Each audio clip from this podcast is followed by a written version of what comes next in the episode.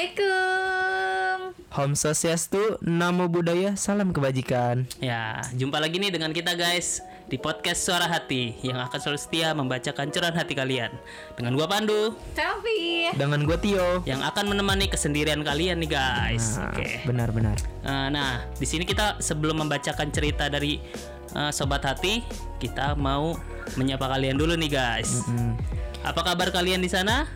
Semoga sehat terus ya guys. Amin. Amin. Dan bisa lancar untuk menjalankan ibadah puasa. Amin. Hmm.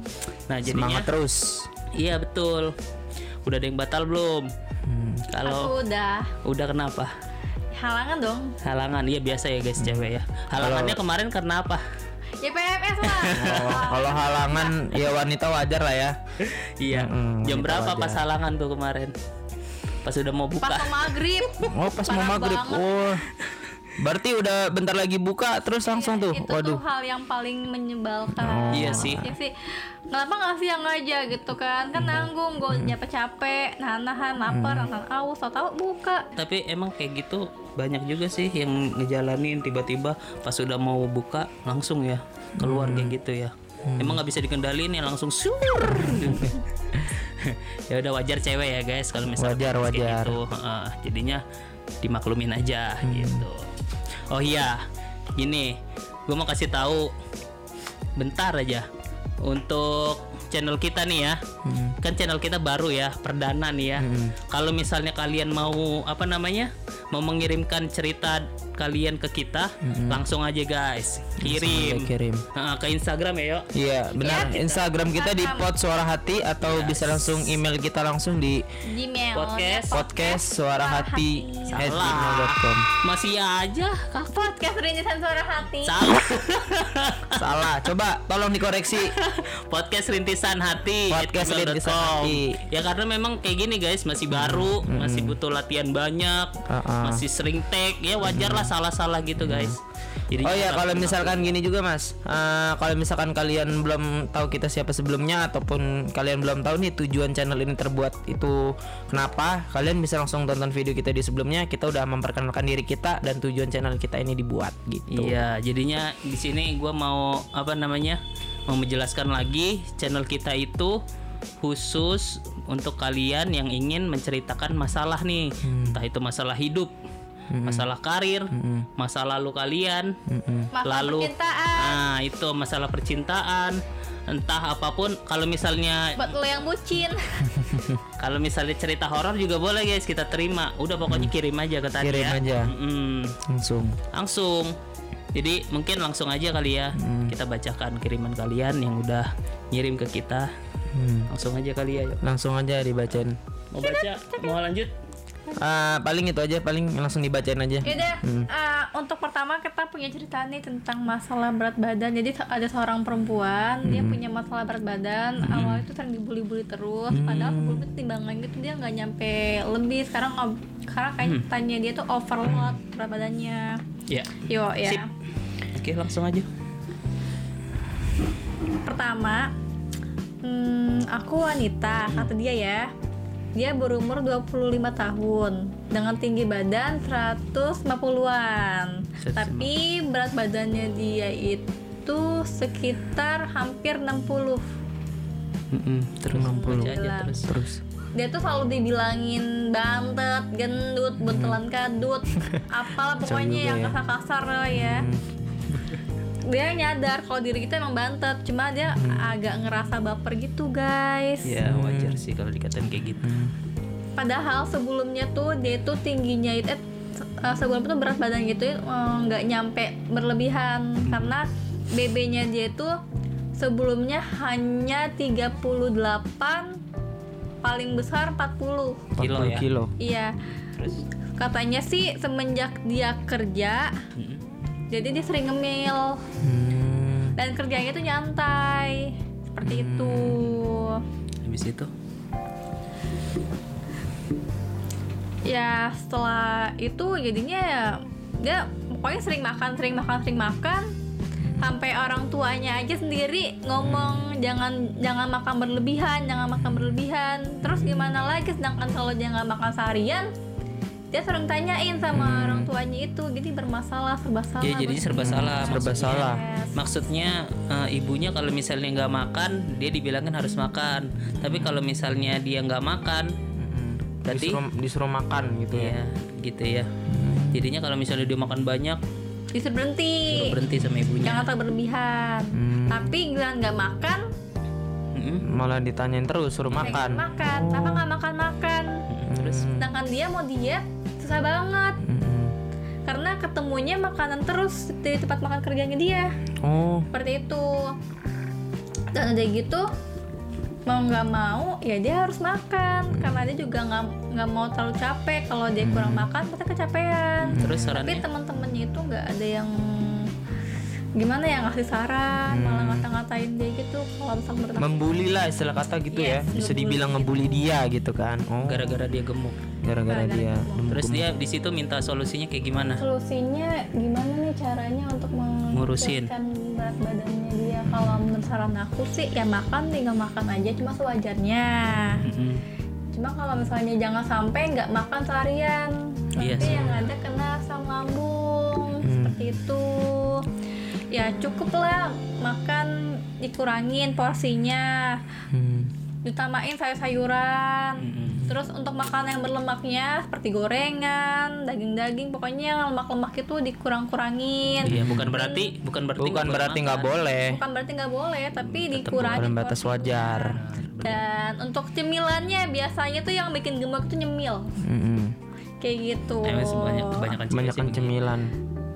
terus eh, jangan sampai diet itu terlalu ka- karena mikir terus pengen bener-bener diet akhirnya jadinya stres. Sakit jatuhnya. Sakit. malah makan mulu jatuhnya malah kalau malah bisa kalau dia Iya stres makan terus. Kadang kalau juga. misalnya stres tuh nggak harus makan mulu. Kadang-kadang jadi nggak nafsu makan jadinya malah kurus lagi jadi sakit kan. Hmm. seperti tapi kurusnya itu berlebihan ya jangan sampai kayak gitu sih. Kalau misalnya diet tuh diet yang sehat Pokoknya guys. diet yang sehat lah, rajin olahraga, banyak yang mineral putih, kurang-kurangin minum es, seperti itu. Terus dan tidur yang teratur. nah itu perlu perlu juga. Kalau tidur yang nggak teratur, misalnya tidurnya malam-malam, gadang, jadi hawanya tuh maunya ngemil, seperti itu loh. udah gitu habis makan tidur lagi. Nah itu bahaya juga itu bagi kesehatan tuh habis makan tidur itu juga nggak bagus solusi lo ada lagi Nah, kalau menurut gue pribadi ya, karena gue juga pernah menjalani diet, program diet nih. Kalau menurut saran dari gue, uh, pertama kita harus menjaga pola makan. Benar yang tadi dikatain Kak Salvi ini benar, pola makan. Kedua kita harus tidur yang cukup. Ketiga kita harus berolahraga juga. Uh, ya kalau misalkan uh, lu lagi ngejalanin program diet fat loss itu ya paling harus olahraga seminggu paling banyak ya tiga kali lah cukup seminggu tiga kali itu benar. Benar-benar. Terus apalagi? Intinya defisit kalori. Ah, nah benar kalau misalkan kalian nggak tahu defisit kalori apa itu, ah, defisit kalori itu pengurangan kalori. Jadi kalau misalkan kalian mau diet itu kalian minimal harus tahu dulu kecukup- kecukupan kalori kalian di tubuh kalian itu berapa perharinya gitu. biasanya ahli gizi sih ya itu Ah, ya. ah, biasanya kita apa ngecek sendiri gitu Iya. ke ahli gizi ataupun ke ini. berapa? Kalori biasanya kalau misalnya perempuan itu nggak lebih dari 1500 sih. Hmm. kalau misalnya cowok biasanya 1900 kebanyakan Mungkin ya atas itu 2000 itu rata-rata ya Iya. rata-rata. Karena setiap orang berbeda-beda sih. iya setiap orang beda-beda. itu dari gemuknya di, dihitung dari tinggi badan juga jadinya kayak gitu.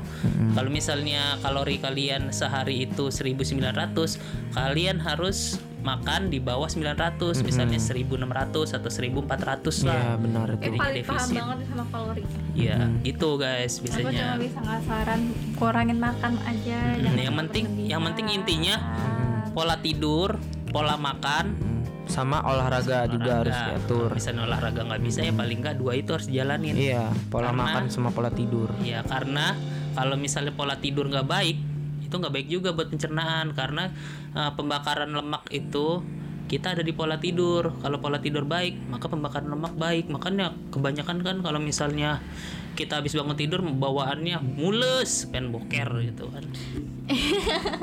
Boker. nyetor. Kalau Ya, pagi nyetor tiap pagi. pagi nyetor ya. Oh. Kebanyakan dari kita kan kayak gitu. Nah untuk pola makan boleh makan apa aja, porsinya dikurangin Dibatesin lah. Hmm. Das- eh, dalam arti kata di sini harus dalam batas wajar. iya diet itu yang sehat jangan makan ini nahan makan ini nahan yang ada apa ngemil mulu Ngemil terus. sebenarnya ngemil itu nggak bagus Nah, nah kalau misalkan ini pe- apa sahabat sa- sobat podcast suara hati ini lagi ngejalanin diet, nah itu pertama juga harus enjoy juga ngejalanin dietnya, jangan karena tekanan. Kalau misalkan kalian ngejalanin diet pun nggak merasa nyaman ataupun kalian tertekan menjalani diet itu, nanti kalian malah jatuhnya stres. Kalau misalkan stres diet kalian gagal tuh kalian bisa stres. Hal gitu bisa jadi kalian mm, berpindah lagi apa dengan aktivitas zona nyaman kalian kayak makan terus makan nyemil. Nah itu malah jadi nggak sehat. jadi yang tadinya emang bener-bener gemuk jadi turun drastis ya parah. Malah gitu nyakit. Jadi sakit bukannya sehat malah jadi sakit. Iya kan tujuan kita memang harusnya sehat ya. Gitu jadi jangan sampai lah kena sakit sampai kurus banget kekurusan gemuk banget kegemukan gitu. Jadinya yang sedang-sedang aja gitu. Yang sedang-sedang aja. Paling itu aja ya yang saran yang kita bisa kasih ke so- sobat suara hati ini ya. Iya, betul. Oke, langsung aja kali ya ke cerita kedua ya. langsung Ada kan bacain ya? cerita kedua aja. Langsung lanjut guys tadi ada kesalahan teknis gak ke record. Videonya ya. videonya, Videonya. Jadi saya ulangi ya. Jadi gini guys sobat suara hati ada perempuan inisial R itu dia itu punya teman kerja satu kantor cowok dan dia deket banget dan sedangkan cowoknya itu udah punya istri. Nah dia itu minta solusi. Solusinya ini eh, dia sering makan bareng jalan bareng terus sampai si teman-teman kantornya itu ngegosipin kalau misalnya dia itu berdua punya hubungan spesial sedangkan karena sedangkan dirinya ini si R ini single. Hmm, single. Tapi punya pacar. Oh. Single maksudnya single punya pacar gimana? singlenya itu belum nikah tapi punya pacar. Oh. Oh jadinya dia punya pacar tapi Belum masih nikah. single ya. masih single belum nikah. Tapi si tapi dia deket sama temen cowoknya ini Ya yang bilang aja lah ah, pokoknya gitu. eh, pokoknya dia belum nikah aja gitu belum ya. nikah Yang Iya. cewek ini ya. Mm-mm, pokoknya Terus? tapi kalau si cowoknya ini yang teman cowoknya ini tuh dia punya istri Istri. istri sampai digosipin terus nah akhirnya setelah itu mereka pada digosipin mereka jaga jarak tapi Sering jarak itu- komunikasi kom- mungkin. tetap komunikasi tapi diam-diam lewat belakang salah gak Oh. sih guys Mun- menurut gue sih salah Ya salah lah pasti. Betul. salah salah. pasti Dari Nah, semua sekian dari- banyak Mm-mm. pendapat ya pasti salah. Pasti salah. Itu udah gak sehat. karena eh, di sini juga cowoknya udah punya istri ya tapi Terus, sedangkan dia ini bilang meskipun dia berkali-kali ngejelasin cuma sebatas teman tapi si temen cowoknya ini kalau tahu dia jalan sama pacarnya cemburu hmm. kalau menurut saran gue sih mendingan udahin gitu loh kalau emang ya. mm, kalau emang bener berteman ya berteman udah cukup tapi nggak sampai berlebihan kalau udah gimana ya sa- saling tetap komunikasi terus ngumpet-ngumpet ngintip itu sama aja hubungan pertemanan yang nggak sehat. Nggak sehat. Eh, nggak mau kan dibilang kayak pelakor. Seperti itu. Secara nggak langsung anda itu maaf ya pelakor. Tapi bukan berarti aku mau ngatain. Tapi sebenarnya gini loh mendingan jaga sikap. Kalau emang udah cukup pertemuan cukup berteman aja sekedarnya. Nanti kalau emang baper. mau curhat tapi ya dilihat dulu Mm-mm. kalau seperti itu udah kasihan lah istrinya seperti itu loh Iya betul. Bener sih. Hmm, Apalagi udah kasihan lo istrinya Iya, apalagi udah nikah. nikah gitu Mikirin juga. nah kalau tahu kalau tahu mbaknya nih kalau tahu mbaknya deket sama dia terus eh, istrinya kan pasti nyangkanya berpikirnya salah paham dong yang macem-macem. Dan mbaknya juga kasihan dong sama pasangan mbaknya. Hmm. Pas- pacar pasangan mbaknya. cowoknya. Apalagi mbaknya katanya mau nikah. Seperti itu. Nanti yang ada mbaknya menghancurkan rumah tangga orang lain si teman cowoknya itu malah lebih jahat loh. Hmm. salah paham. Iya, kayak gitu mbaknya juga nyakitin perasaan mbaknya. Hmm. Mendingan udahin aja pertemanannya. Kalau emang masih mau berteman cukup sekedarnya aja. Iya. Mm-mm. Tanpa tanpa itu. tanpa harus Tanpa tanpa harus memendam ada- memendam rasa ya rasa lebih gitu kan. Tanpa harus selalu deket Hmm. seperti itu meskipun mbaknya bilang hanya sahabat Hmm. teman tapi nggak mungkin lah seperti itu. Karena ya namanya cowok kalau udah dikasih naruh kalau udah kasih naruh harapan pasti dia penasaran. Benar. Seperti itu.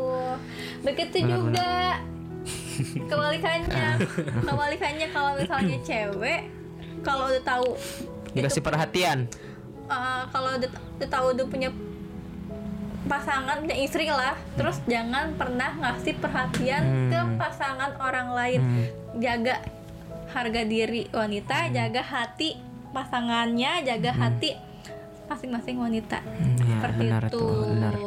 benar banget. Hmm. ya pendapat kita sih sama sih. Soalnya kasihan yang ada ke depannya tuh kasihan si istrinya bisa hancur rumah tangga salah paham sama mbaknya. Kasihan pasangan mbaknya. Terus nanti belum lagi kalau misalnya saling ketemu pasti orang tua mbaknya menanyakan yang mana pasangan mbaknya seperti itu.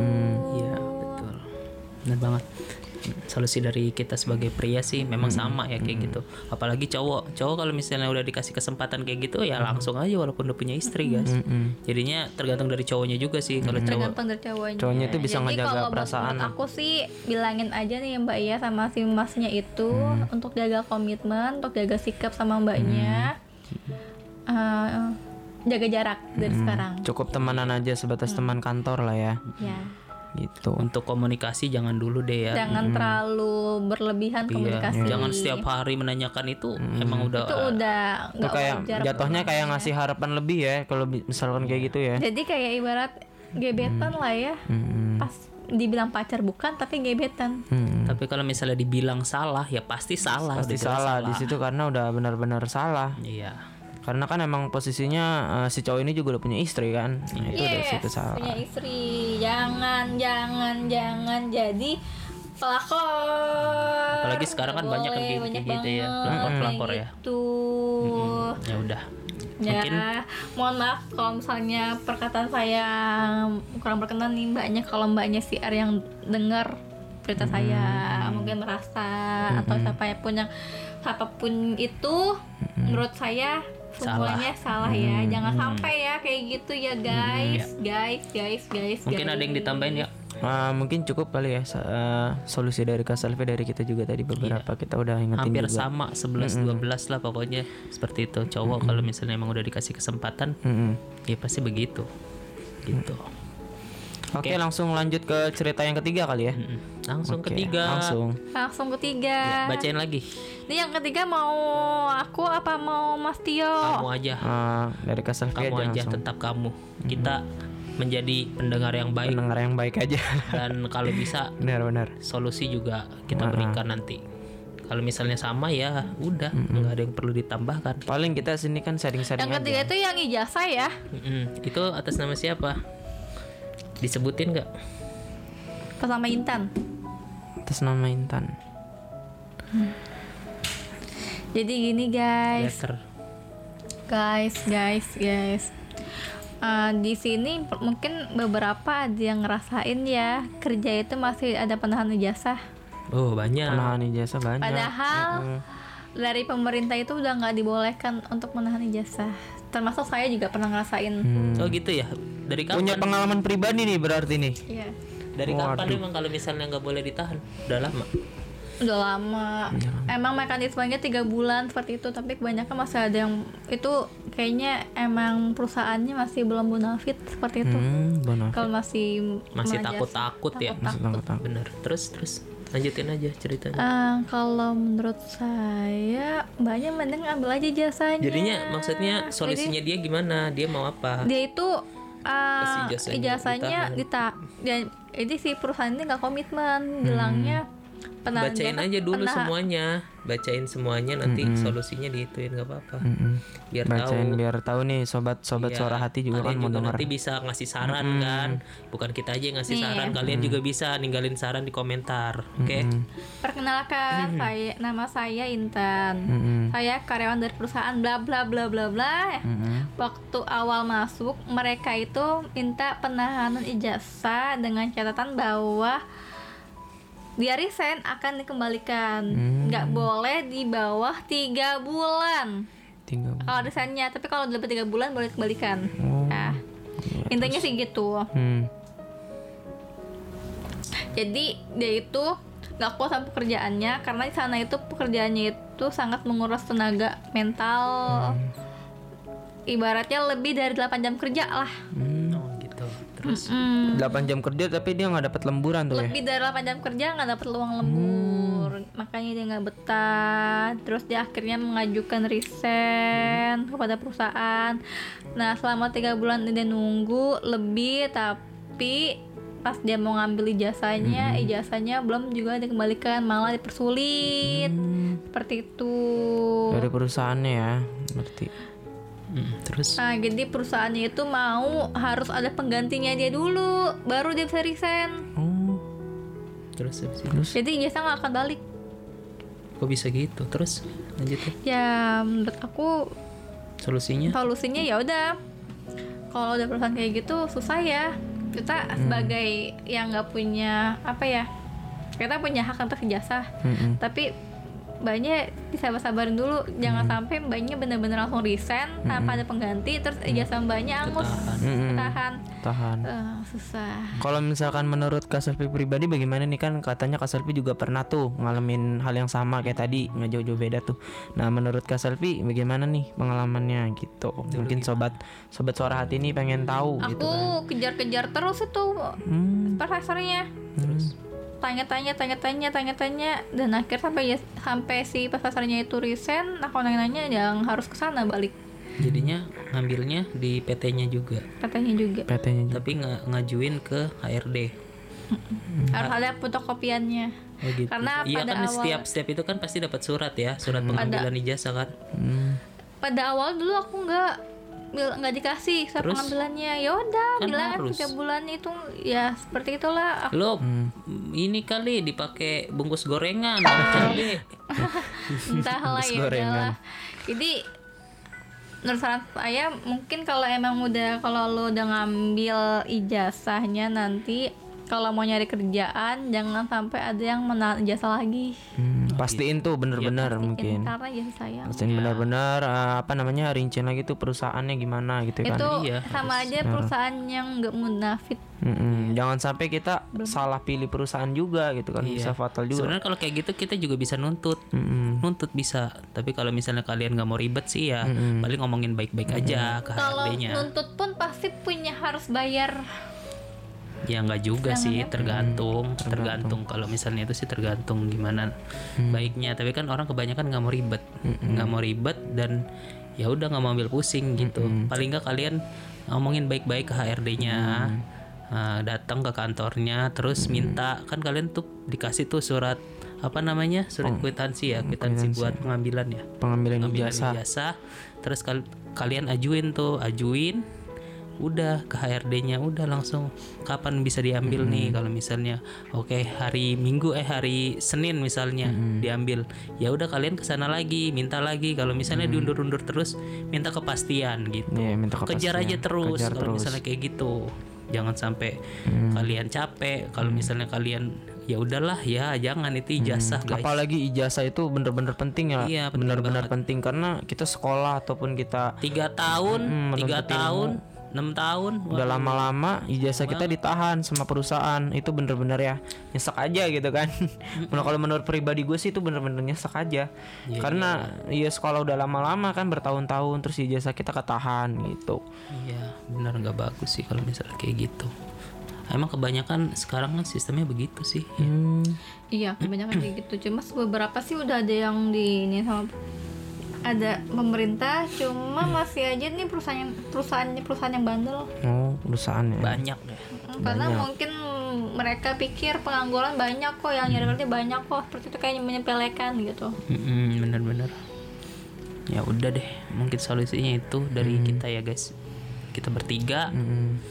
dan mungkin eh, untuk selebihnya di video selanjutnya kita bacakan lagi. Oh ya guys, bagi yang ingin nih sekali lagi yang ingin bercerita, Boleh silahkan Iya. langsung kirim aja cerita kalian ke Instagramnya podcast suara hati atau atau Di- gmailnya Podcast rintisan hati at gmail.com. ya betul. Langsung Ah, sekali lagi kita bertiga di sini nggak ada paksaan baik itu dari kita ataupun dari si pencerita. Nah. jadi oh iya kalau misalkan kalian belum subscribe channel kita bisa langsung subscribe di channel kita dan terus nyalain ah, lonceng notifikasinya biar kalian tahu kalau misalkan kita ada update video baru gitu. Iya. Oke deh, mungkin itu aja dari kita ya. Kita mohon pamit. Dadah. Assalamualaikum warahmatullahi wabarakatuh. Bye.